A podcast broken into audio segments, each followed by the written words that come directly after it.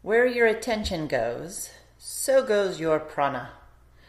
This is a line of wisdom from my teacher, Chase Bossart, that I think of almost daily, and its meaning continues to have greater depth and influence in my thinking.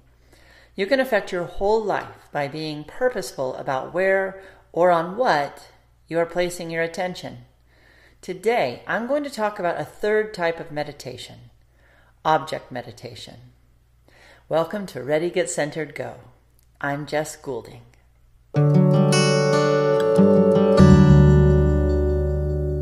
Before I began studying to become a yoga therapist, my meditation practice was almost non existent. I knew how to do it, sure, but I wasn't connected to any particular kind. The zealous practice I had in my 20s when I started yoga had dwindled to an idea that I would get back to it one day. there wasn't anything drawing me to my meditation seat because I didn't have a structure I liked to work with. I didn't have a teacher or mentor that was showing me the way.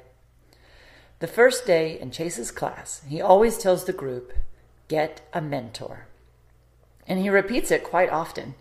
Knowing it was a weak place in my experience, I asked him to recommend a mentor for me for meditation.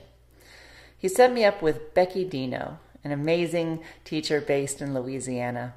She created for me a meditation I've been doing for over two years.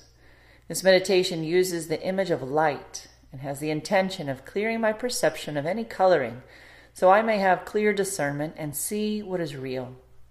I'll tell you, after two years of clearing my lens, my ability to see myself in action and the patterns in my life more and more clearly has enabled me to know what I should do and how best to respond to almost any situation. My life is fairly drama free, and I'm much more open to trust what universe brings rather than fight a battle that isn't mine to fight. I am certainly not saying I'm enlightened or healed of the human condition. Far from it. But now I know just how unenlightened I am. And that's a good dose of humble pie for any human ego. Keeps me more open and honest.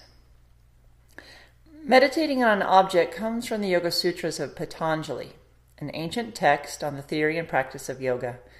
Patanjali lists many things on which to concentrate that will have different results. In Sutra 1.39, he even says you can meditate on anything that is elevating to you. In my practices with my teachers and practices that I offer to my students, we use different objects to move us towards an emotional or mental goal we have, or to clear the way to an answer to a question. For example, if you're seeking direction, you might concentrate on the image of a star. If you're trying to get let go of some attachment or grief, you might meditate on a flowing river. Want to feel steady? Try concentrating on the image of a mountain. Patanjali makes it clear you can choose your own object, but often consulting a teacher or guide will get you the meditation you need much quicker, as our own perceptions about ourselves and what is blocking us is usually cloudy and flawed. I know it to be true for myself. The idea here is that you're linking your mind to the qualities of an object, and in so doing, bring the qualities of that object into your own experience. Before we do a brief meditation together, let's think about the consequences of that statement. You've heard me ask before in previous podcast episodes where are you linking your mind? This means what are you watching? What are you listening to? What atmosphere are you surrounded by? We can't help but be affected by the things that come in through our senses and grasp our attention. Do you think it's any wonder we are an anxious and distracted population? Think through your day. How much stillness is there? How much quiet? On the programs you watch, how much violence is there? How much yelling is there? On your social media, what are the predominant images? These are the things attracting your attention, so they will affect your prana, your life force. Meditation can be a terrific antidote to agitation, as well as help you see the things in your life you are better off without. Then, without even trying, you'll start to make little changes in your life that are helpful and revelatory. You might find yourself putting on classical music instead of the news because you notice in like the way you feel when you hear Chopin better than CNN. You might naturally spend more time gazing in nature than on your phone when you've been spending time in meditation. So take a moment now, pause your activity, and let's turn inward toward the breath. Take a nice deep cleansing breath and call yourself to the present moment. If you're sitting in a chair, place both feet on the floor. If you're standing, take notice of your feet on the earth. Wherever you are, wiggle your toes and draw your attention down into your body. Now, begin to balance your breath so that you're breathing in and out take about the same length of time.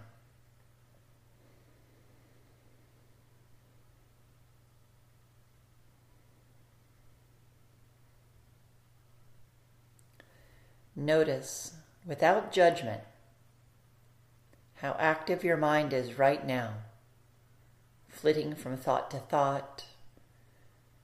Bring your attention lovingly back to the breath.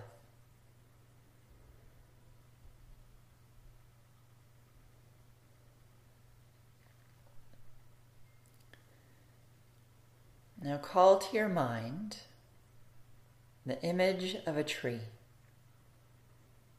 Could be a tree you remember, or a picture you've seen, or something you create of your own. Visualization of a tree. As you look at this tree, notice that the earth has been moved to the side and you can see the roots of the tree. Or imagine you can see through the earth to the roots of the tree. Now, with every inhale, focus, concentrate, and see the tree and the tree's roots. And as you exhale, watch the roots grow deeper into the earth. So, again and again, inhale, see the tree and roots. Exhaling, watch the roots grow deeper into the earth.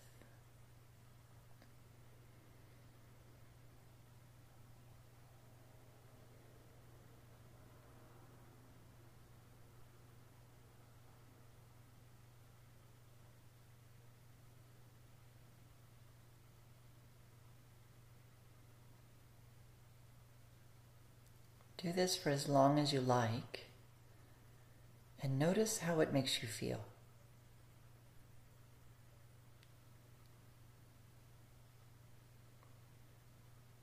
Notice in your body how it feels when you watch the tree roots grow deeper into the earth.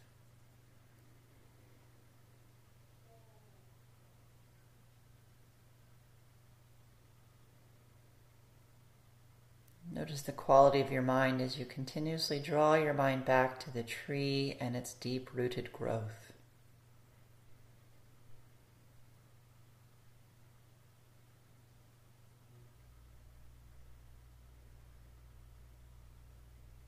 Then to come out, begin to wiggle your toes, feeling the roots of your body, and return to the present moment. Back in the present moment. Notice how you feel.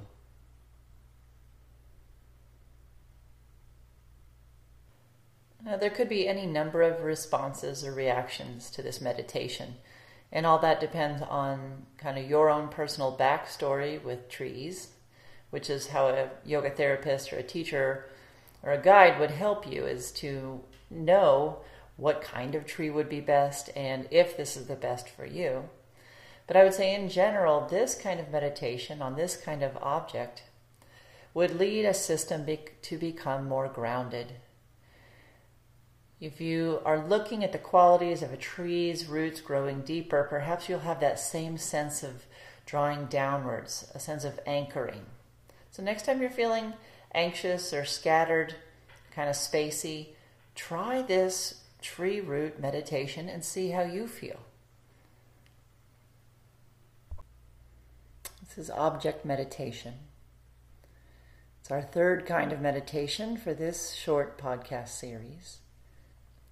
If you haven't experienced the others I've highlighted, I encourage you to go back and listen to episodes 86, 87, and 88.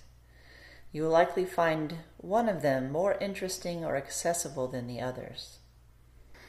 If you've enjoyed this podcast series, you might also like to know I have three other series grouped together for you on my website. I call them podcast topic bundles, and they include a series on the chakras, the locks and keys, and the kleshas. Each bundle includes a beautiful downloadable PDF for your journal, your mirror, wherever you keep and post your most important life lessons. This way, you don't have to hunt or scroll through episodes or podcasts to get to the juice of the yoga teachings. They're all right there for you. My greatest intention is to distill the vast world of yoga down to what is usable and pertinent today, and to bring it to you in a way that is applicable and digestible. If you ever have any comments or questions you'd like to share, please don't hesitate to reach out to me through my website or email me at jess at jessgoulding.com. If you're enjoying listening to this podcast, please subscribe and leave a review. And be sure to follow me on Facebook and Instagram at Jess G Yoga and say hi while you're there. So until then, be well and much love. This is Jess Goulding, keeping you centered.